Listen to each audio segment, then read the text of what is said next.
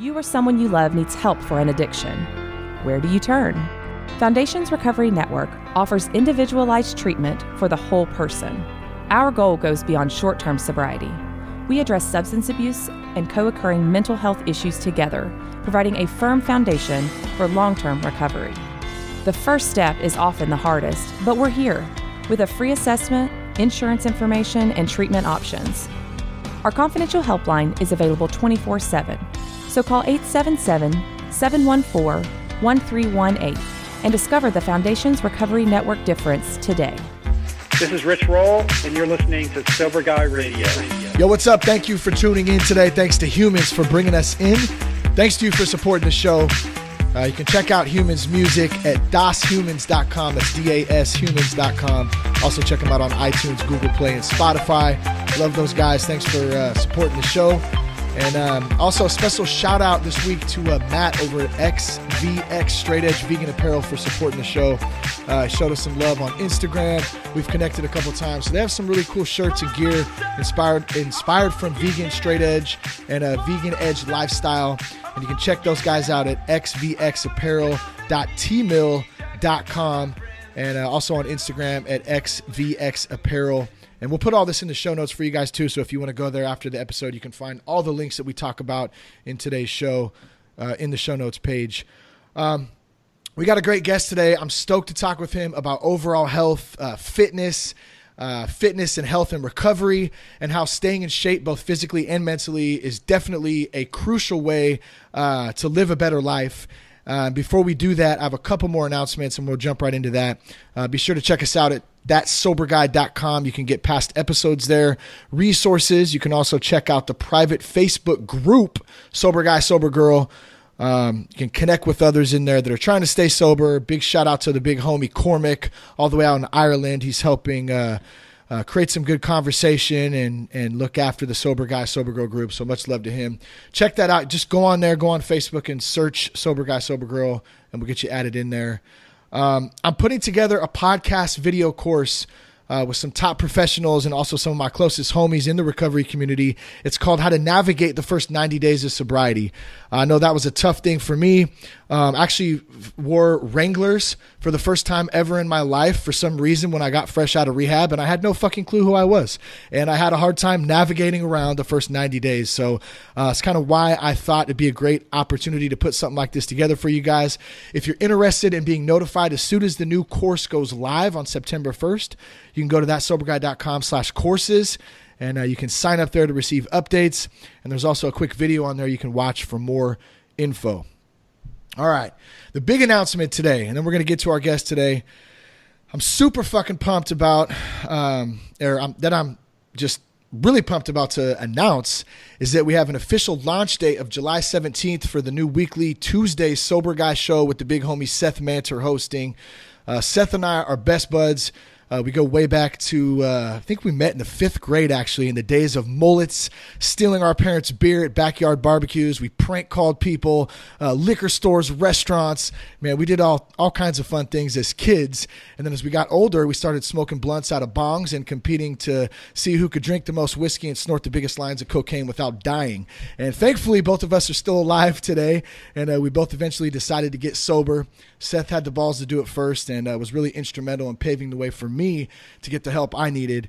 Uh, so it's really an honor. I'm super proud to have Seth join the Sober Guy Network. So a big congrats to him. And if you want to reach out to him directly with any questions or to just say congrats, uh, you can do that at Seth at thatsoberguy.com.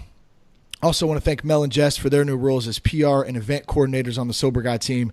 They're going to be a crucial part of us being able to reach out to more people and expand the Sober Guy platform through live shows, events, all that good stuff.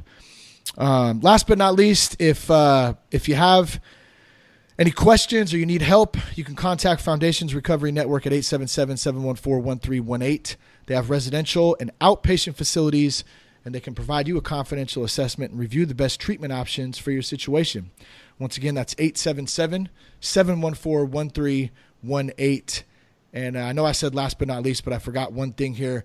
We do have some uh, live shows we're going to be announcing, which um like I've been waiting to do this for a long time, and so we're going to be doing some shows in uh, Northern California area.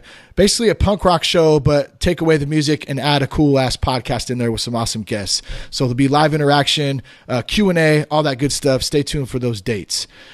All right, now I can shut the fuck up and talk to our our good homie Marv today, who's coming to us from San Diego, one rep at a time. Uh, we connected a while back, and it's great to connect with him again. Uh, Marv, make sure you hit the unmute button, which it looks like you've already done. What's up, yes, man? How, yeah, you're there. How, how are you? What's up, Shane? What's up, listeners? My name's Marv. Uh, full name is Chris Marvin, but I go by Marv because there's too many Chris's, and I've got to be terminally unique.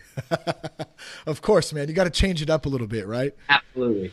Yeah, man. So uh, no, it's good. Good you reached out before we started recording today. I mentioned, um, you know, a lot of this stuff is all about timing, and I I, I never think God's timing uh, is is imperfect. It's always perfect. And so good to have you on today. Um, I want to hear a little bit about your background. We're gonna jump into that, but I got a I got a fucking weird question for you right off the bat, and I was gonna do this in a monologue episode, and I said, you know what? What the hell? I'm just gonna ask Marv today and see what he says. So, loofah or bar soap? That's what I want to know today. Loofah or bar soap? Loofah all the way, brother. I, I got it, a nice bright green one, and that just so happens to be one of my my company's colors. So I got to be nice. color coordinated. That's yeah. awesome. Got to match, dude. the only the only reason I asked that, man, I've been having this weird conversation in my head I used to use like Irish Spring as a kid and like like uh was it Dove Gold or whatever. And as I got mm-hmm. older, I got into using the loofah and like like Old Spice, I think, the gel. I've used that for years and all of a sudden, man, I bought this like this great bar of Harry's bar soap. No plug on them, but it's it smells fucking delicious.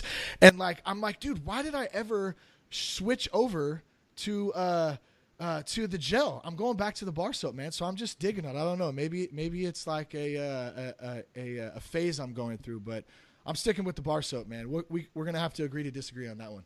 All right, man. Sounds good. so what's up with you, man? Um, tell us a little bit about yourself. How long you been in recovery, and then um, we'll we'll go from there and talk about one rep at a time, man. Absolutely. I mean, we could do the full rundown, like my a brief version of my whole story. Do you want that for the listeners, or what do you want? Well, I mean, it kind of says, you know, I kind of was reading some of your bio and stuff, and mm-hmm. yeah, you have a um a uh, a fitness background, and even even uh, saying in here it's like a stereotypical gym bro type of thing. So um, I don't know if, if that comes before the alcohol and and the addiction issues, or after, or maybe start there. Yeah, yeah. All right. So, well, yeah, addiction came before. So, um, long it's like my first drug of choice was year validation because even as a kid like i felt insecure felt less than my peers i didn't fit in i felt ostracized. So i needed validation to feel okay about myself. Somehow um, i became so insecure even as a young child like i essentially hated myself. I don't think i came out of the womb that way but i learned that behavior at such a young age it like became my natural state of being. So yeah. first drug of choice was year validation. Uh, my first escape from reality was daydreaming and I had two daydreams. Like the first set, totally legit. The second set shows where I had some weird thought patterns long before I picked up a drink or a drug, and then used fitness to become a new addiction down the line.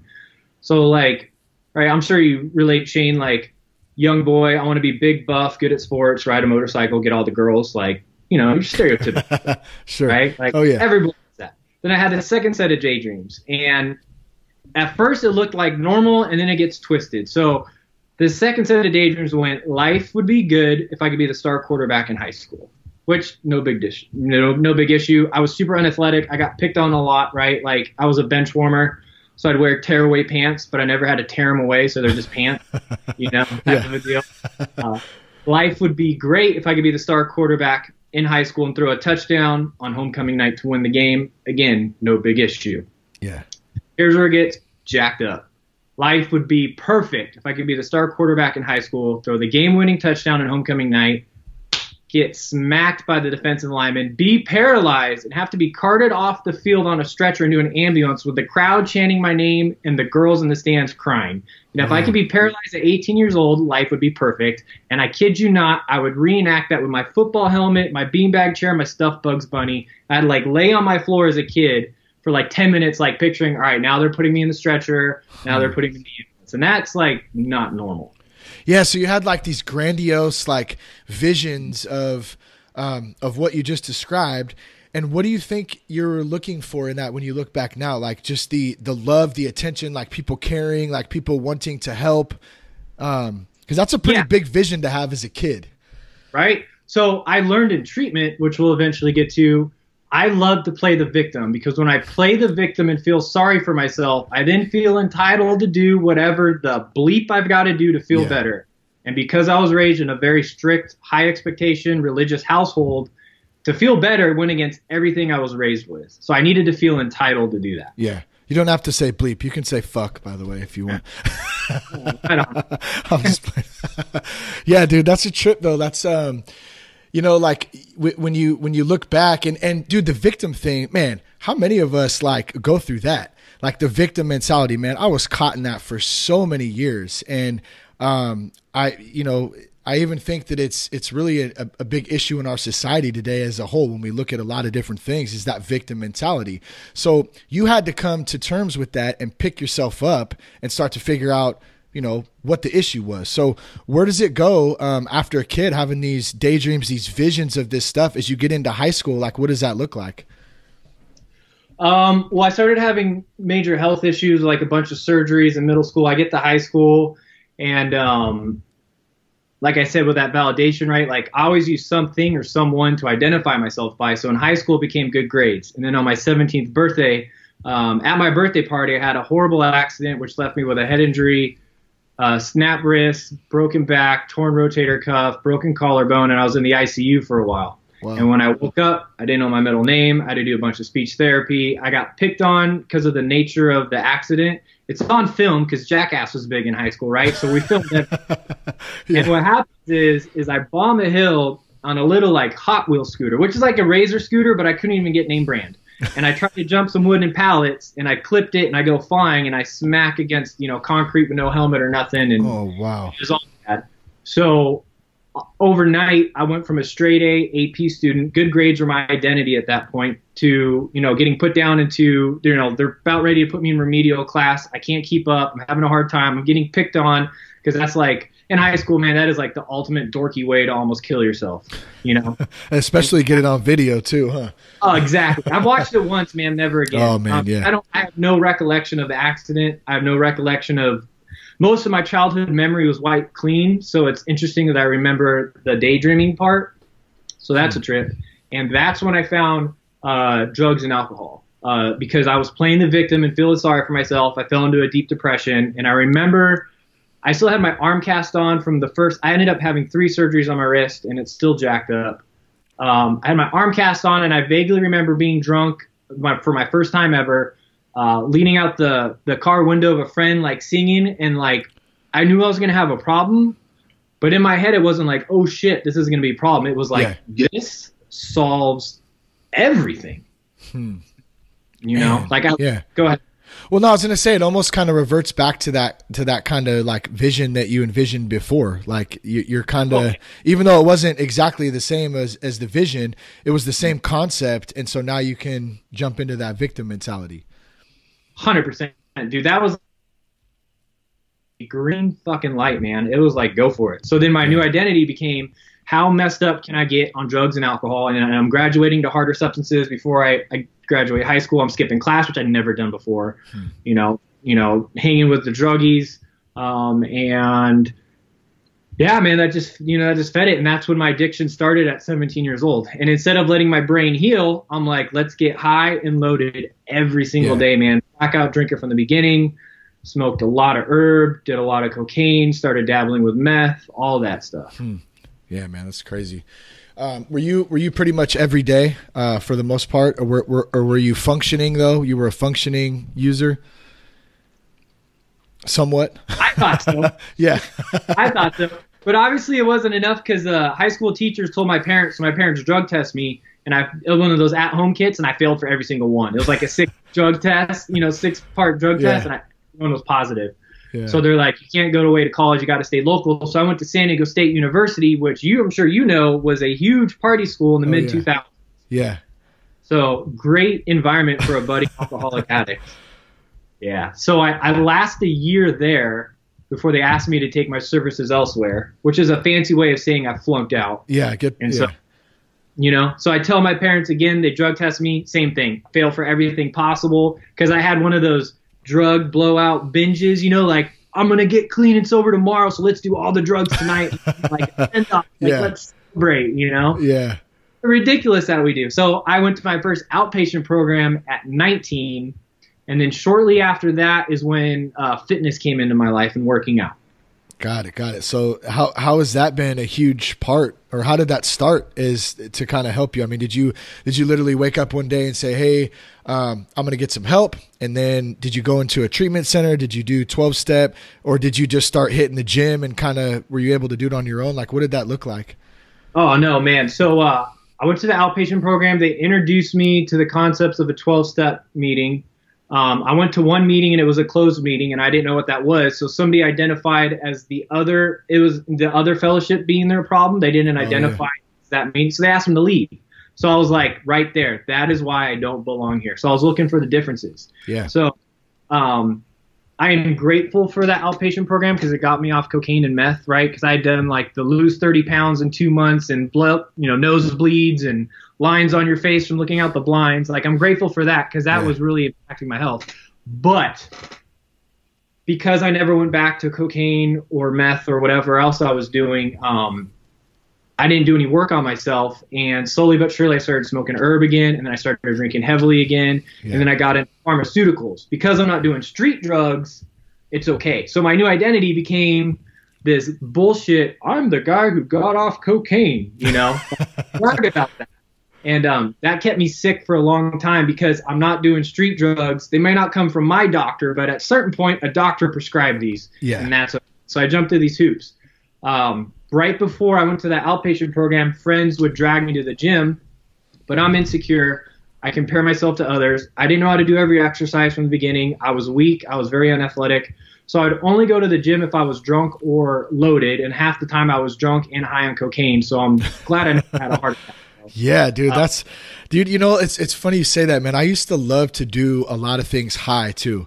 Like I love, I used to love to go play basketball high. Like we would we'd smoke a bunch of Oh, blunts couldn't and that, go dude. hoop, man. No, we lift weight. I mean, I didn't actually. I never really lifted a whole lot of weights high because I didn't really start lifting weights till I got sober. Uh, but like Mm-hmm. more, you know, getting out, running around, and to mowing the lawn. Like, oh, that was just. It wasn't even about getting high. It was just what you did. You know what I mean? It was just what what we did, and so it became this like normalcy thing.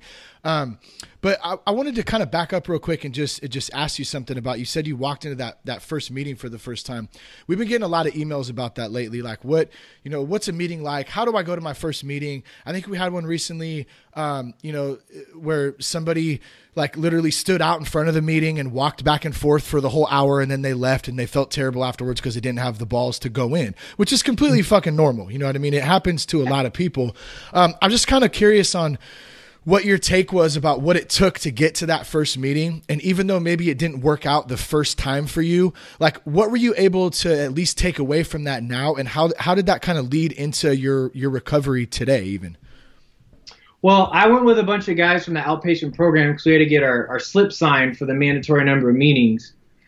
And so you were kind of forced to go in a sense in, in yeah, a sense Okay. and after that, I would pay one of the guys in the program to take my slip in to get it signed. So, uh, so not only were you an addict you were a smart addict which most of us Yes. are yeah, very manipulative. yeah Um, yeah, so that was a terrible experience. But like I said, I was looking for every reason of why I didn't need that. Um, now, if we fast forward at 25 is when I really actually half-assed tried recovery with 12-step fellowships. Um, so let's see. Well, yeah. So the gym, yeah, I'm all over the place, man. I'm sorry. So no it's all good man it's all good Yeah, take your yeah. time bro so uh, I started working out right around like 20. Um, at 21 and a half, I decided I wanted the perfect body, okay and um, and that was gonna be my new identity. Plus, I had a relationship that ended not of my doing, and that relationship was my identity. So I'm gonna show her. So I hop on anabolic steroids at 21 and a half.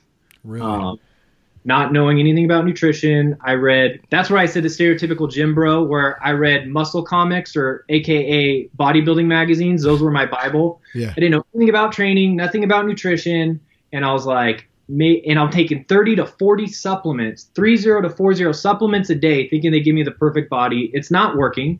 So I'm Yeah. like, fuck it, man.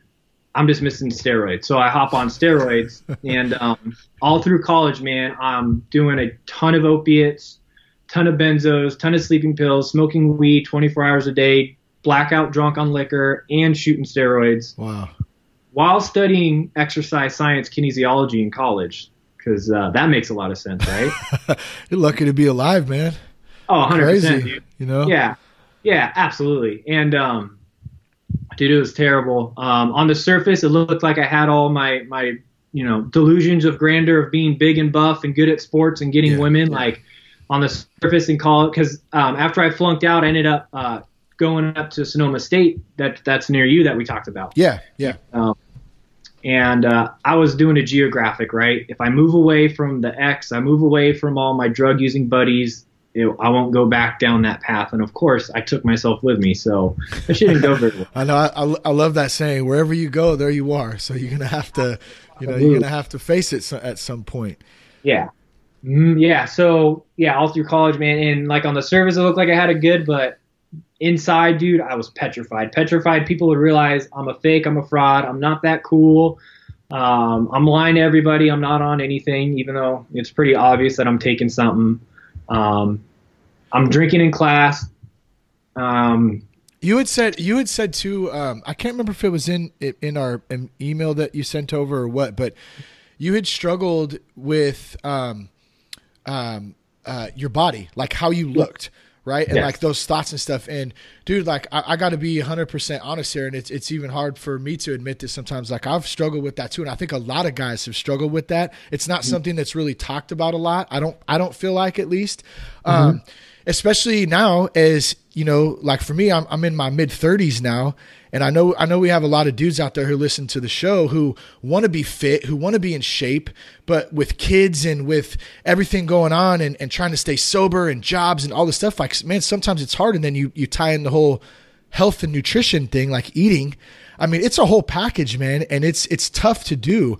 Um, i know i kind of i jumped ahead on on the um, on just the feeling of of um, being unhappy with your body. But let's kind of start there, and then maybe we can dissect some of dissect some of the rest of the stuff I talked about. But like, how did that look for you?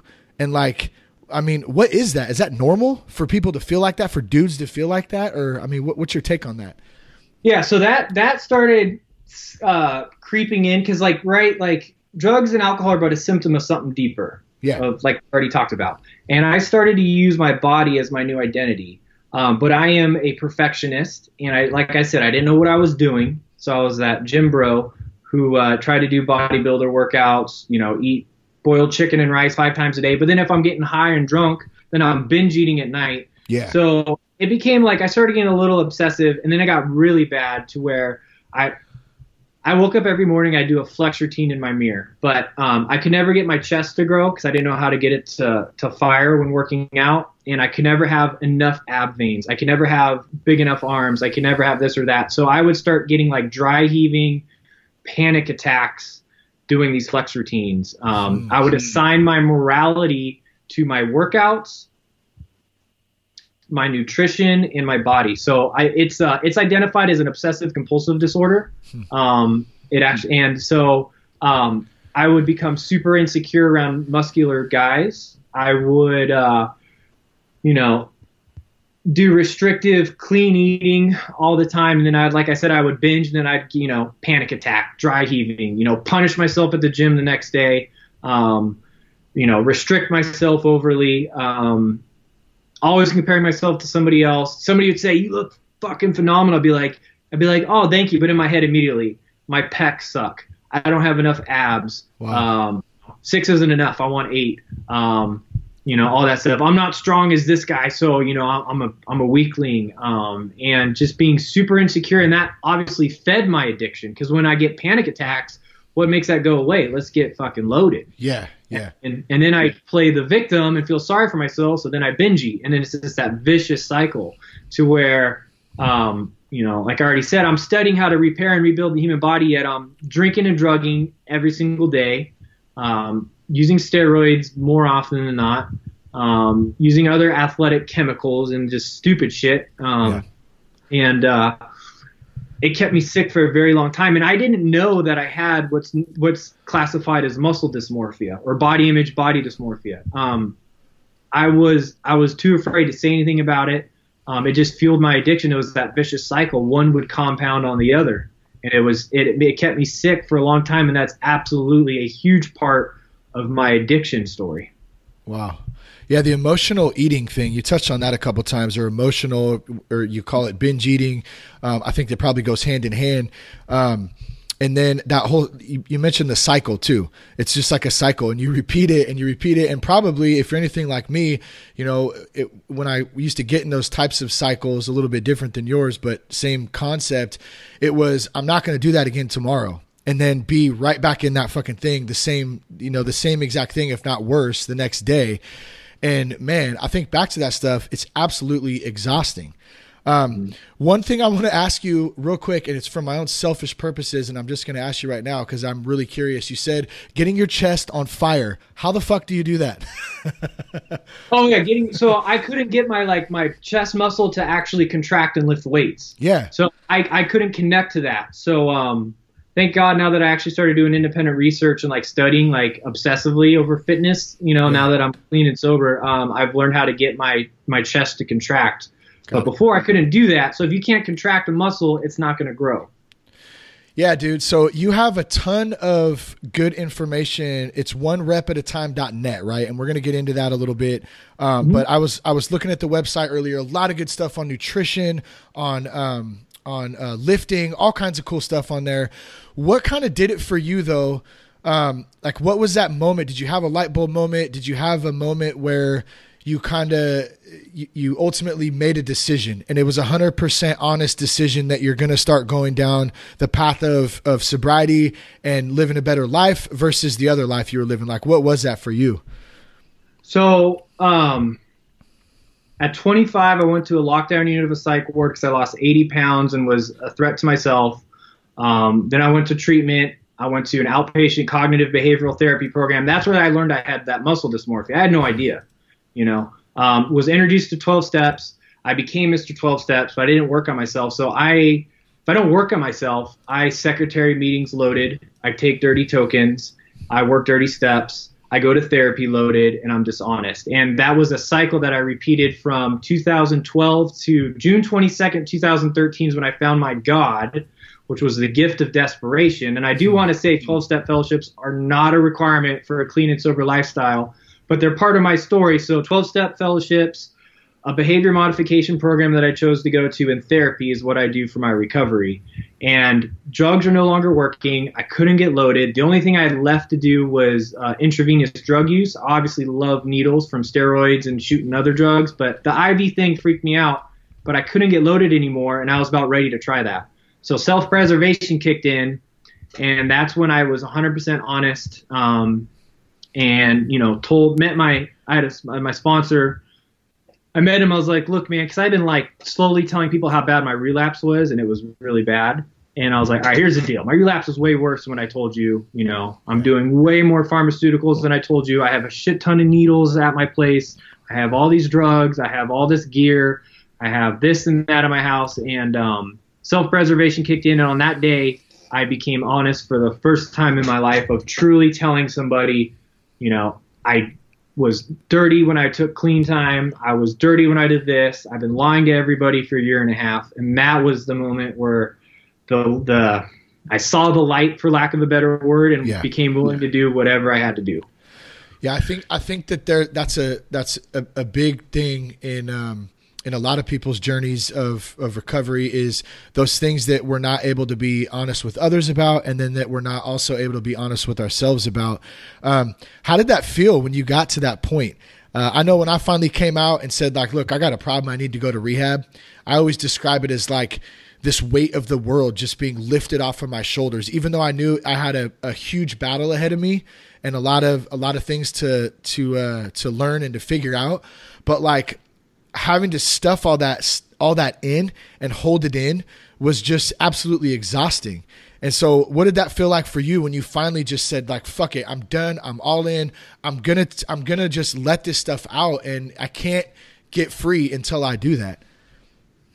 Yeah, it's you kind of summed it up, man. Like the weights lifted off your shoulders. I was petrified. I'm crying. I never cry. I was crying all the time.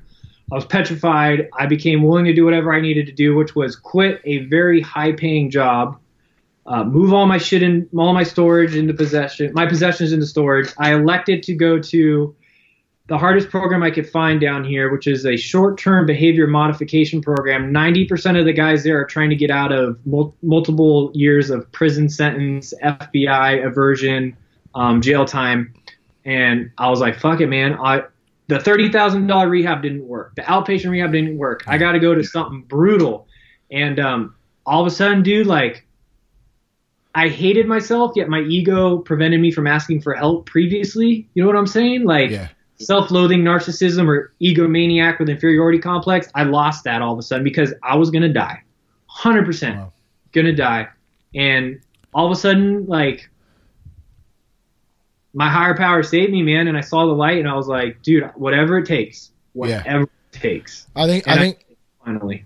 I think that's a key. That's a key point right there for those out there listening. Like you just said it you said I was willing to do whatever it takes. And like if you're not willing to do whatever it takes, you know, besides maybe like murder somebody or some stupid shit like that, but like, you know, I think I even said in a past podcast episode like if someone would have said like here here's a big pile of hot steaming dog shit. Eat this and i'll help you get sober i would have ate it. Like i was ready to fucking do like i did not care anymore. And you have to be in that mindset if you want to take that next step. Like you got to be open to it.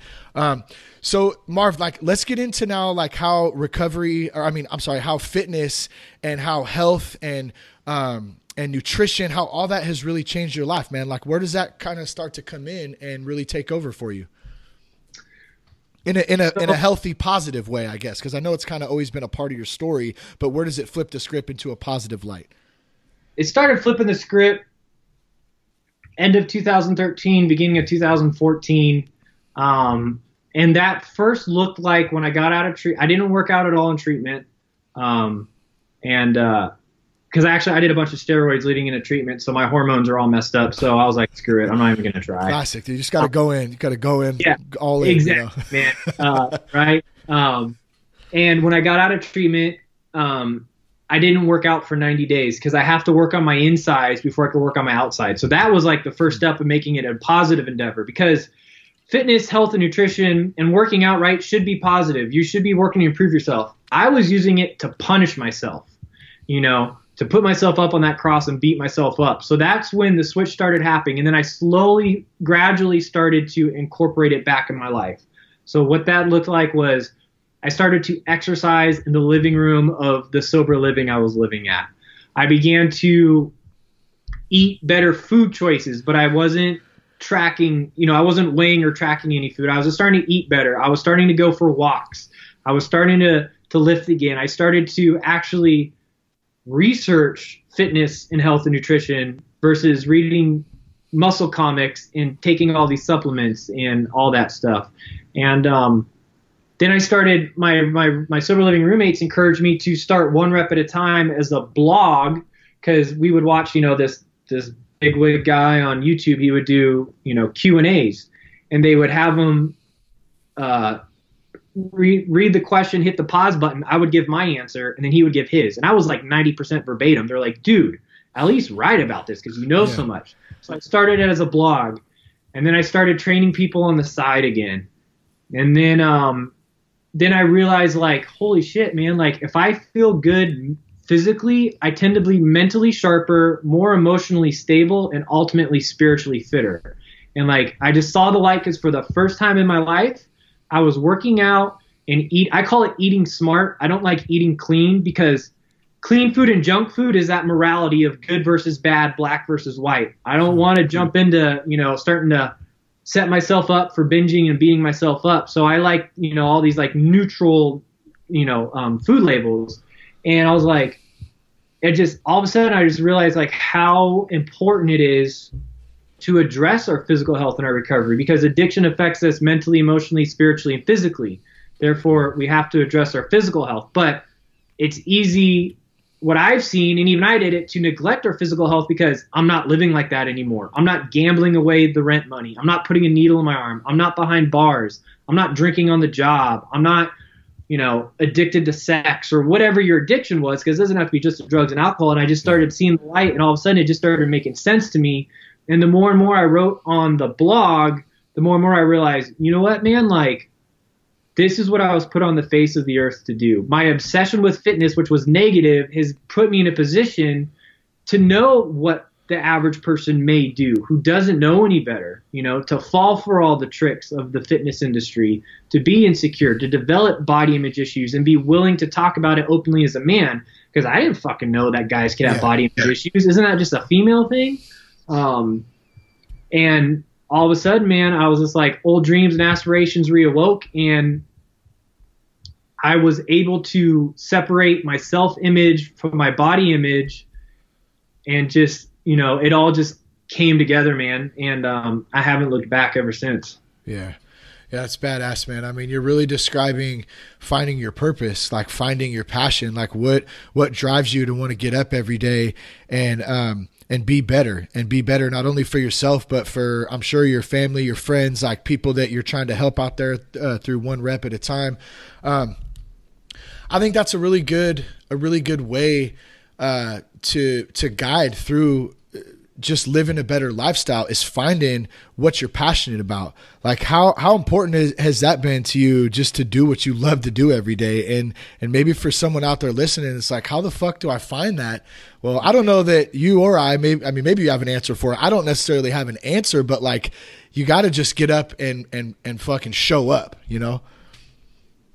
Yeah, like um so like like this this was not my job right out of treatment. I got a job at a grocery store, got quickly promoted, working in the meat department, which is a solid, well-paying job.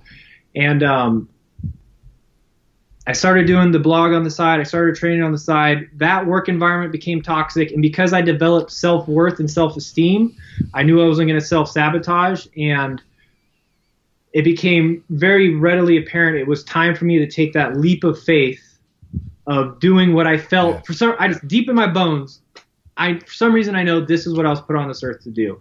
It took a risk and it was instead of waiting for everything to line up perfectly cuz it's never going to line up, right? If you wait for the perfect shot, you're never going to shoot cuz it's never going to be perfect. And um just something deep down said this is what you're going to do. So now that I feel like I found my purpose, um I'm willing to make sacrifices, man. Like uh I am not rich. I am not famous. I woke up before 6 a.m. today without an alarm clock to get to work because this is what I love to do. Yeah. Um, if I was not clean and sober and working on myself and and um, taking care of myself, I would never have found my passion. Yeah. You know, so like this is my direct personal amends to myself. So that's what I want to tell your listeners and you even Getting fit and healthy can and should be a direct personal amends. Finding your life's passion to where you're not working a dead end job and settling is a direct amends to yourself. It's not going to happen overnight, man. I stayed at that job for over two years, and the last year it was toxic because I needed to learn how to suit up and show up and work on myself before I could take a chance, you know, and quit a steady paying job and become an entrepreneur and a private trainer. Does that does that kind of answer your question? Uh, that's fucking huge, bro. Like I want to I want to tell everyone listening like rewind that. rewind that last 2-3 minutes and listen to that again because um, I think the you know there's there's a ton of good stuff in in that and the one thing is man it ain't going to happen overnight and you got to be patient but you got to be doing it. You got to be getting up every day to do it. And uh, dude, like congrats, bro. It's super super awesome and thank you for sharing that. Um, what uh uh man, I totally lost my train of thought right now. I had a I had a, a great question for you, I thought. Uh, at least I thought it was great. Um what uh what what about you've been writing? It says here too you have um uh you've been featured in some some pretty pretty uh, good outlets men's health huffington post san diego tribune um, do you do you have you have an actual spot in san diego where people come and work out and train or how does that work with one rep at a time is it all digitally based um, so I do a bit of everything. So we actually just moved. So the listeners can't see. I'm recording in our bedroom right now because we still have boxes everywhere. But uh, nice. I, uh, I gutted the garage out and I bought a bunch of equipment. Um, and so I tr- people will come to me to train privately in San Diego. I travel to people and then I offer online as well. So like uh, I have people all over the world, which is a trip, man. Like I was, yeah. you know, working on somebody in Britain today, working on their It's a trip, man. So like I will do, you know, online training, remote training, in-person training. If you're in San Diego, I'll travel to you. Um, I've written a couple, you know, ebooks, the book on nutrition, all of that. So I kind of do, trying to the more I've done this, because I didn't, dude, I didn't have social media until two years ago when I decided to quit my job. Like it's a necessary evil, I feel, but like that's how we yeah. met. So I should probably calling it necessary evil because we wouldn't even be here if it wasn't for social media. I know, it's funny. You know, and so like I kind of, I kind of do all of that, and, and I've gotten better, man. This is a learn as I go type deal. Um, I am not the sharpest business mind. I'm not the best entrepreneur, but I am willing to take suggestions and ask for help and research and try something different because it's not my way or the highway. Yeah, yeah, that's huge, man. Huge. Like willing to take suggestions and listen. I think we did a podcast a while back called "Shut the Fuck Up and Listen." Like we, we don't know everything. Like I like, you know, and I, I've definitely gotten a lot better at that. But it, I could never just like listen, you know. And that's a huge, it's a huge skill, and um, it's not hard. You just gotta understand it a little bit. Um, I, I remember what I was going to ask you now too, and I think this is really, really important, and maybe you can share a little bit like what does your recovery routine look like? Like just to i mean maybe it's not even recovery. What does your routine look like? Like what could what can you share that can help someone out there in their with their own daily uh, practice? Mm-hmm. so i'm big on morning routines. Um, all of my clients i strongly suggest they have a morning routine. I actually have people text me when they're awake. I text them when i'm awake. I usually beat them but um right? Nice. you know no, no competitiveness there. But um morning routines are important because it sets the tone for your day. So I've written about on my website. I, am a big on this. You know, I like to have a routine that blends health, fitness, and recovery all together. So what I do is I wake up, um, I start coffee brewing. I drink a tall glass of water before my coffee because I just woke up semi dehydrated. Let's get a jump start. While the coffee's brewing, I have my own version, which I have right here, the original of my third, my own version of the third step prayer um, that I wrote, uh, which is pretty powerful. I'll read a daily a daily meditation book. I'll start to drink my coffee. I set up my social media for work. I go down to the gym um, and I do some mobility work. I might walk on the treadmill for a little bit. So I'm, you know, health through drinking water first, then doing my coffee, fitness of doing some sort of exercise routine in the morning, even if it's like jumping jacks, like something to get yourself woken up. Recovery with praying, um, setting the tone for day for work. Because I mean, yeah, I'm self-employed, but you could set it write a to-do list for your day. Go to work, you know. Um, and that morning routine became so important to me that when I was working at the grocery store, man, I would wake up at 3:50 a.m. to be able to do 20 minutes of that before I had to head to work. Mm and that sets the tone for your day. If I don't do that, I might sleep in too much. I might wake wake up, you know, late. I uh, I won't prioritize my health. You know, I'll just drink coffee. I won't drink water. I won't do any warm up routine. I won't pray. I won't read something to ground myself. Because the farther, I'm sure you could relate, the farther we get away from last drink or drug, sometimes we could forget and get really fucking ungrateful. Mm. And that, like, dude, I woke up today. I didn't come to. Like that is amazing. Yeah. That is a miracle. So routines, I thought they were stupid, man. I was like, dude, that's dumb. But they truly work. So do something that you could do consistently. Yeah. That blends all of those things. That's my routine. It doesn't have to be yours, but do something that if you could blend all three things, even if and if you have to shorten it, then shorten it. But I mean, every person I've worked with, I'm like, wake up 10 minutes earlier and look how much better you're going to be set up to kick some ass. You know, oh, yeah. it's all about the tone. Yeah, man, that's uh, that's big right there, and you you kind of said it best. Um, you're getting up early, like you're starting your day off, and you you. I think the key takeaway is you you got to put the work in. So it doesn't mm-hmm. matter what what you do, but do something and you're gonna have to put the work in. And so you can kind of, and I, I want to go back to what you said um, just a few minutes ago too it's so important. Like, it's never going to be the right time, the perfect time. It's never going to fucking be perfect. Like, you got to just jump in and get the ball rolling, and shit will fall into place. And if you're anything like me, like it's never going to be the way that I want it to be. You know what I'm saying? It's just the way it is. But I've learned to like adapt to that and be okay with that. And that's what's helped me. It sounds like it's helped you in just getting up and getting the ball rolling. Um, so thank you, man, for sharing that. Um, you know, those tips, like some of the things that you do. And like you said, to those out there listening, you don't have to do exactly what Marv does. You don't have to do exactly what your sponsor does or your homie does or what you saw on a website or a TV show, whatever. Um, but you need to do something and figure out what works best for you. I think that's the big, big takeaway right there. Um, so tell us a little bit more about one rep at a time. Where can folks find you at Marv? Um, if they want to reach out to you, if they want more information, any projects coming up, uh, any of that good stuff, man, where can they do that? Absolutely. So the website that we've talked about is one rep at a time.net. You spell it out. Uh, social media for Instagram and Twitter's at one rep at a time underscore. Facebook is one rep at a time. My personal email is marv, M A R V as in Victor at one rep at a time.net. Now, if you go to the website, I wrote, uh, and so I was in Men's Health in the May issue, which is a trip, man, buying nice. a magazine you're in. That's like, awesome.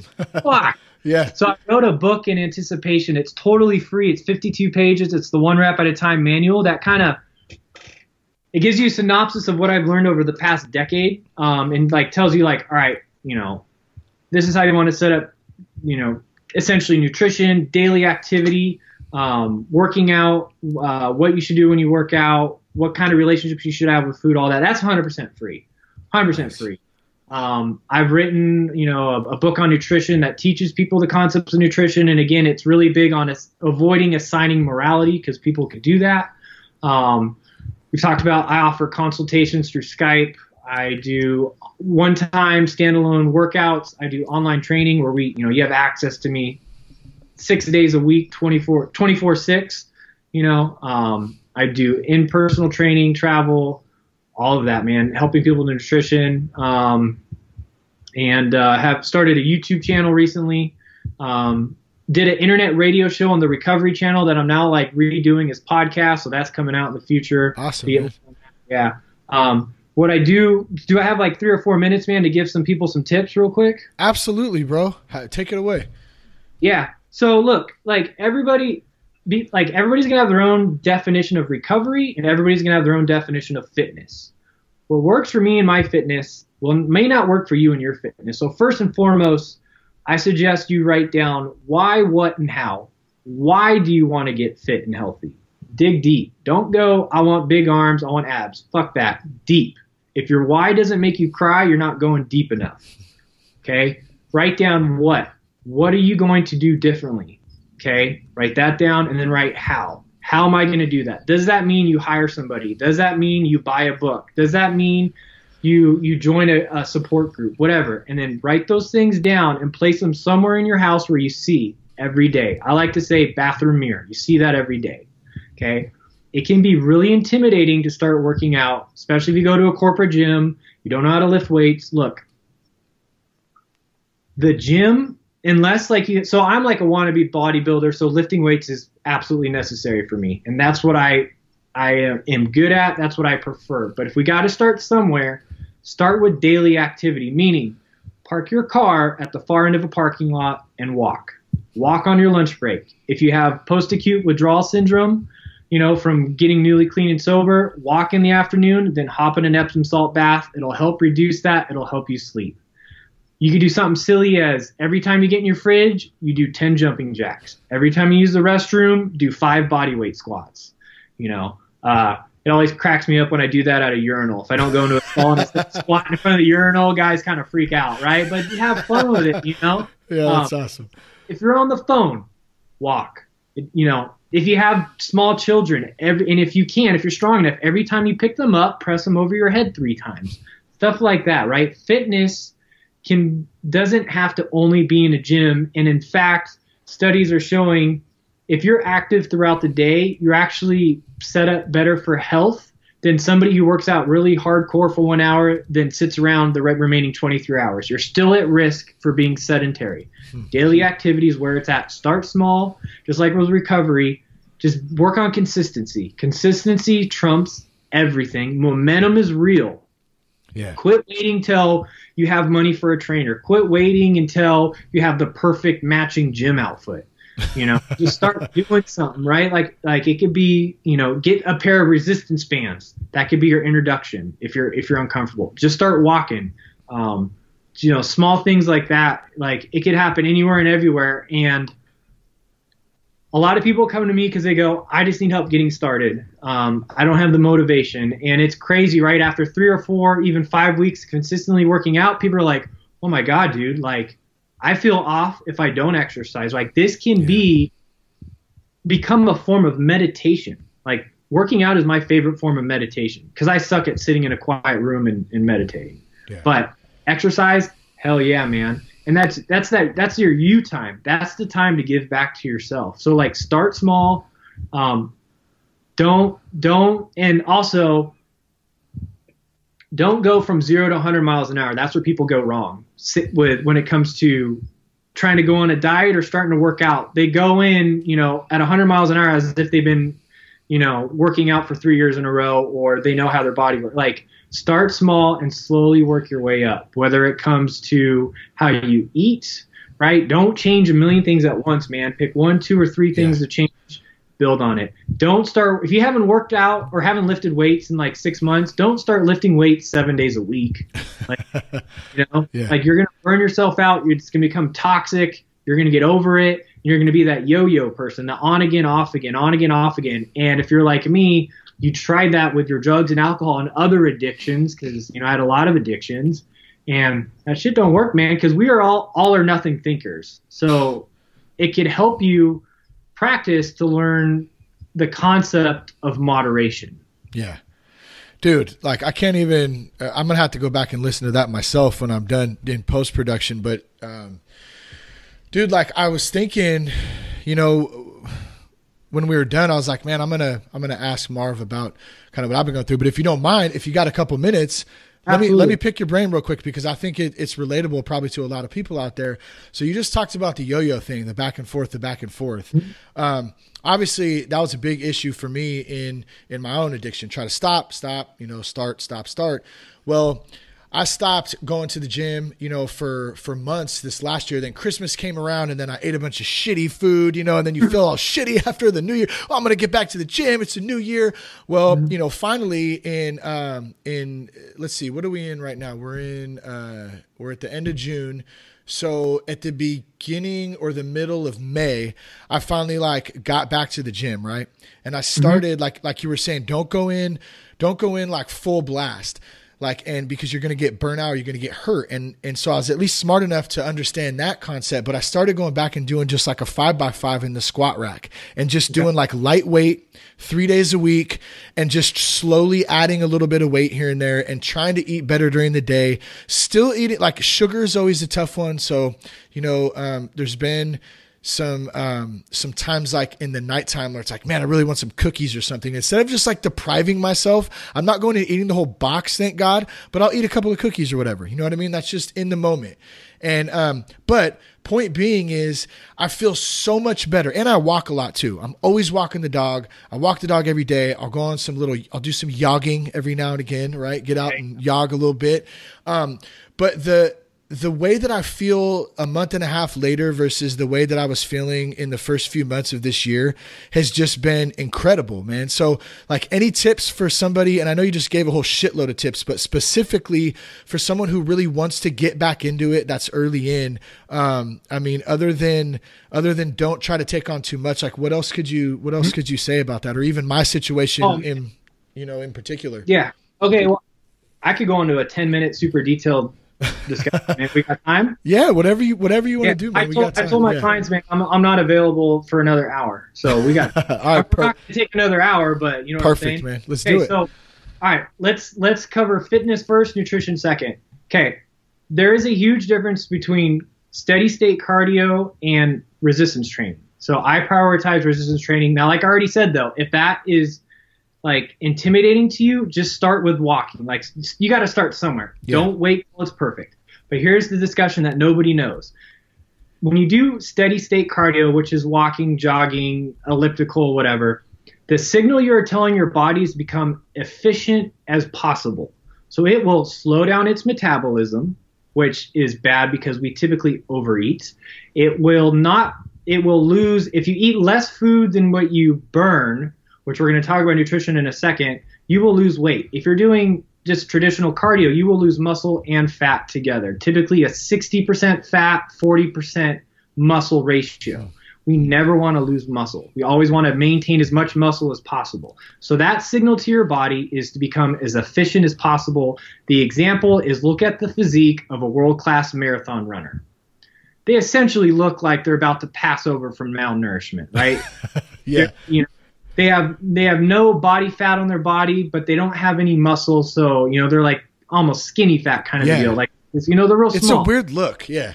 Mm-hmm. Absolutely, because the, the signal they've told their bodies become as efficient as humanly possible. Maintain, hold on to as much calories as I can. Slow down my metabolism, which is not a good, which is the worst thing to do in today's modern sedentary, overfed lifestyle.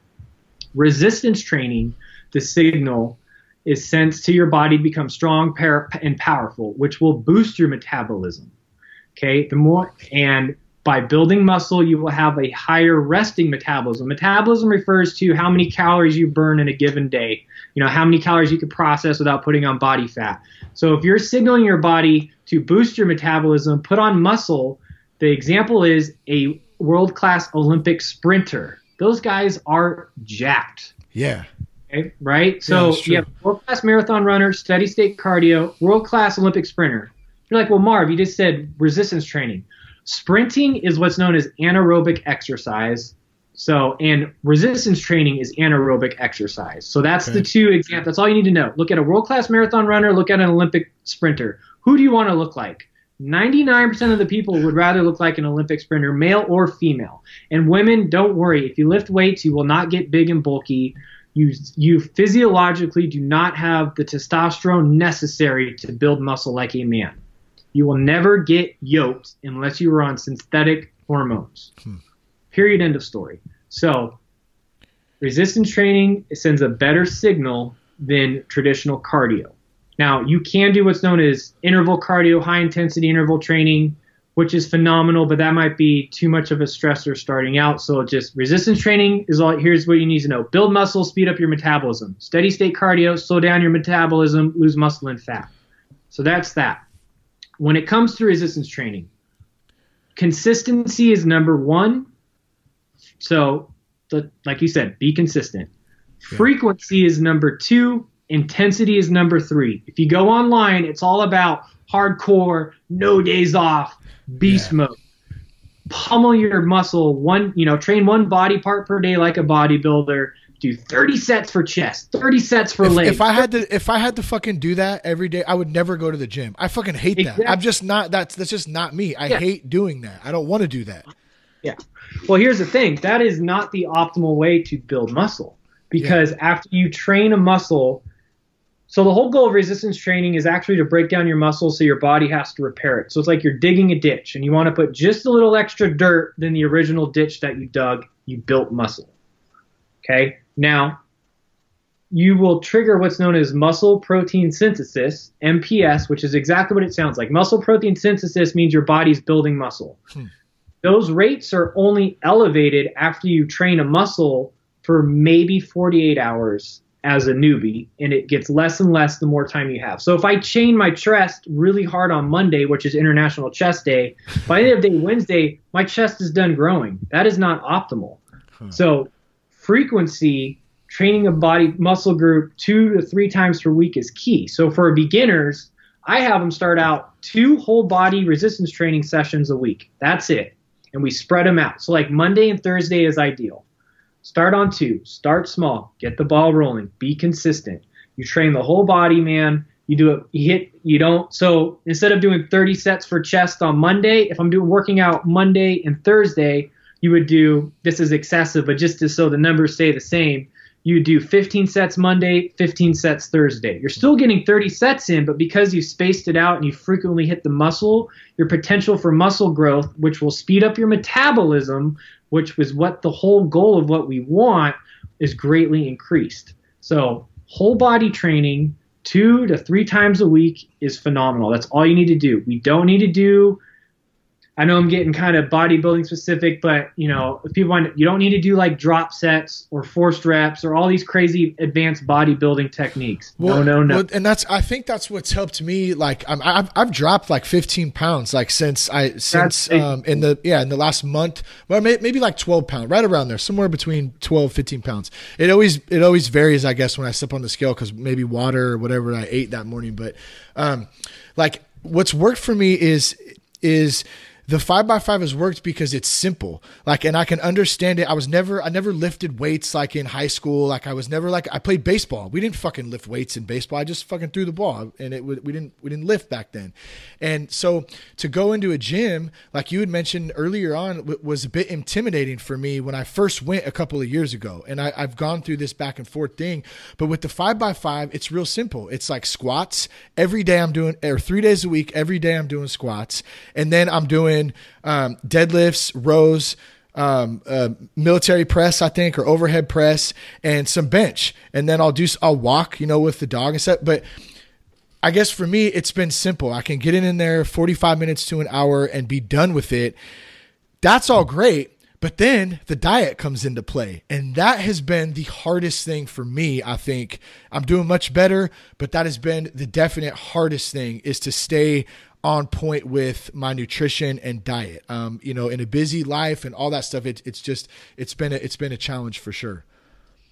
Yeah. So let's dive into nutrition after one thing. Let me say real quick. Yeah. What is the world's best muscle building work, workout routine? The answer is simple, believe it or not. It's the program you're not currently doing. like us, our yeah. bodies hate change. If the stimulus you give it remains the same, it's going to tune it out. So five by five is working great for you. I promise you, Shane, if you switch it up and go to what if you did like four sets of 12 to 15 reps, same exercises, lighten the weight, but do more reps, your body change dramatically. So I'm going to try that. I mean, that's no, that's exactly. I appreciate that because that's exactly what I need to hear something like because it has started to feel a little monotonous after a month and a half, and I'm getting to a point where the squats are getting a little bit harder on, on my knees. I can feel it because mm-hmm. it's and, and so maybe you're saying dump the weight a little bit and do more reps and and and a few less sets or whatever. Yeah, yeah. So and like yeah, we don't. We could get married to what we love, and then we never do something different. So yeah. if we don't change the stimulus, whether it be nutrition or working out, our body's going to tune. Our body's going to adapt to a point where it's it's reached what's known as homeostasis, where it's not going to want to build more muscle, or it's not going to want to drop more body fat. So if you switch it up and do something dramatically different, yeah, you're gonna. It's going to be harder. You're going to struggle at first, but watch the changes happen. Yeah, you know, got it. Um, we we tend to shy away with what we're not good at. So go to what you're not good at. You know, um, it's going to be such a shock to the system. It's forced to change, and you're doing phenomenal because so everybody Shane's doing what's known as compound lifts. So multiple joints are working at a time. A big mistake I see is you read a bodybuilding magazine, you see all these isolation exercises. You know, bajillion curls, a bajillion kickbacks. Yeah, I uh, hate that shit. bajillion leg extensions, leg curls. No, you want to do compound lifts. Get in and get out. You want to do movements like that. Now, nutrition. Here's a million dollar one rep at a time statement. This sums up everything you need to know about nutrition in two sentences. The quantity of your food determines the number on the weight scale. Period. End of story. I don't care if you're eating 3,000 calories of Krispy Kreme donuts or 3,000 calories of salmon and broccoli, the weight scale is essentially going to say the same exact thing. Hmm. The quality of your food and the quality of your training, meaning your workout. So, are you doing cardio or resistance training? That's like the quality of your workouts. Will determine how you look and how you feel, meaning body composition and health. Let me say it one more time. Quantity of food determines how much you weigh. The quality of your food and the quality of your exercise determines your body composition and health. So, one rep at a time, I say, look, quantity's number one. And then for quality, 70 to 90% of the time, eat what I call single ingredient foods. So, like salmon, broccoli, sweet potatoes, um, if you don't have an autoimmune disorder, you could have grains like rice or something like that, or quinoa, like uh, you know, which is a legume, and then keep the remaining 10 to 30 percent, like you said, for for your sanity when you go out when you want to feed your soul you know like i'm going out with people in the program i want to go out and enjoy eating out and not beat myself up that's fine Yeah. if you stress quality the majority of the time that 10 to 30% is going to keep you mentally sane not feel overly restricted which will reduce the risk that you binge eat and that's where we go from there so Got it. what I'm going to ask, and I'm just going to ask you right now. I have actually done. So I wrote a, a whole uh, ebook on what I call the nutrition hierarchy, which is seven things when it comes to nutrition that truly matters. I made four YouTube videos public of you know everything you know about nutrition, which I just talked about, and then one, two, and three on our nutrition hierarchy list public for everybody to learn. Got so it. what I call calories matter most. Okay. Um, a guy at Kansas State University lost like 20 or 30 pounds on a convenience store diet consisting mostly of Oreos and Twinkies. because It's so funny. right? But because Yeah. he's eating calories and he was burning, he was in what's known as a caloric deficit, so you can lose weight. Number two on that list, in my opinion, is protein. Um, and number three is fiber, meaning you're eating vegetables at every single meal. For 95% of the population, um, that's mandatory. Um, I think it's 95% of, of U.S. citizens don't eat enough fiber per day, anyways Yeah. Probably. stuff like that. So I'll, I'll give you the links to include in the show notes. Like that's 100% free to help people out to point you in the right direction. So Yeah. you can work in less than ideal foods for your mental sake and still not derail your goals. You don't have to eat clean all the time. And I hate those phrases. So I use smart or needs to be smarter. So Yeah, I, li- I really like that too. When you said that earlier, the smart eating, because I've said that too, eat clean. It always kind of sounded weird to me, but eating smart just sounds fucking smart. It sounds it sounds a lot it sounds a lot uh, easier to wrap wrap my brain around a little bit. And then if I'm not, you know, if I have a, a cookie or you know a little bit of ice cream one night or something, I'm not beating myself up over it. That's the other thing. well, what the fuck is clean? If you're keto, uh, sweet, uh, potatoes are not clean. Yeah. If you're vegan, eggs are not clean. If you're uh, paleo, you know, rice is not clean. So, so the example is, look, if I eat, and you could do, you could do it two different ways. I personally go, if I eat single ingredient foods, I'm eating smart. If I eat a cookie, it needs to be smarter. So that's how I classify it. Or you could classify it as it's smart if I only eat one cookie, not the whole sleeve, and it's smarter if I eat vegetables at every meal, so I'm full to where I don't even want the cookie in the first place. Got it. It's like play like again, what works for me may not work for you. So it's that idea to avoid these black or white categories that could avoid setting us up to assign our morality because we in recovery have a horrible track record of all or nothing, black or white. Oh white. yeah, and I I- tell my wife that a lot. I'm I'm all or nothing, babe, and she goes, "Well, you need to get over that." So I, I try, you know, sometimes, but shit, you bring a whole sleeve or a whole box of Thin Mints in here when the Girl Scouts are in town. Oh, dude, Yeah. that thing's gone. Bye bye. I can't Right. do that. Yeah, and some people can do well with moderation other people can't um, sometimes i can do with moderation and i can have stuff in the house and i can moderate myself and other times i can't so then it might be smart to not have cookies in the house. Sometimes i can handle it sometimes i can't just like like uh, we talked about my body image to go off on a third rail. My body image issue is fluid. Sometimes i can handle being in a diet and being ripped and having abs you know for work for pictures. And other times i can't handle it so i can't be um, in a deficit. Um, all that. And uh, by the way, I hate the word diet. So when I say diet, I refer to 365 days a year. I'm not referring to a short period of time because if you're on a diet, by definition, you're going to be off of a diet. And then what do you do? So like, I'm big on little connotation switches like that. You know, little Yeah. that people will take for granted. And if you you change how you word some things, man, like self talk matters.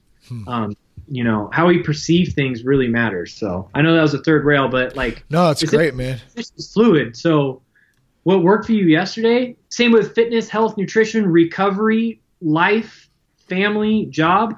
What worked for you yesterday might not be working today. So that's when you need to remain teachable and, and maybe go back to the drawing board every once in a while. Well, and I, th- I think you, you you bring up a good point too in the fact of how important it is to have a mentor, a coach, um, somebody to work with. Whether you're talking about you know recovery, fitness, life, um, whatever it is, because just like you, you point out right there like a lot of the times we get stuck in thinking a certain way. And like I've been stuck, I've done this five by five many times before. And I've thought about, well, man, maybe I need, it's only a month and a half in. I was kind of going to plan on doing it longer, but I'm already feeling the plateau almost in a sense where I don't feel like I'm getting as much out of it. All it takes is somebody from the outside to take a look, just like you did, and say, hey, you know what? Why don't you think about it doing it like this? Like you're, doing cool, but just switch it up a little bit. It's so important to do that, man. And I want to go back to to uh, the website. I'm looking at your website. I'm I'm really pumped to download uh, the one rep at a time manual on here. I'm checking out right now.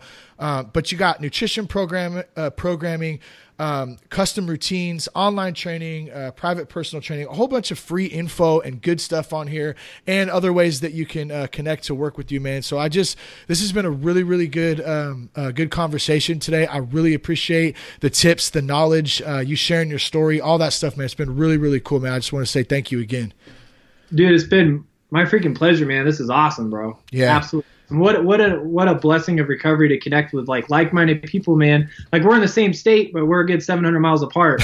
I know. Like, have this common bond, like, dude. Like I have I have family now. I don't have you know shady, yeah. sketchy friends who. What do you have for me? Are you holding? Like I don't have that, man. I have true family, true friends, and like yeah. this common bond, man. Like we trudge this happy path of destiny together. Yeah, dude, that's good stuff, man. Thank you so much, man. Uh, one more time, uh, you go to one rep at a time.net and then, um, and what you want to drop the email address one more time if anyone wants to get a hold of you or any other, any other. Yeah, man. If you want to email me directly, Marv, M A R V at one rep at a time.net. Now, I'm absolutely going to join your private Facebook group.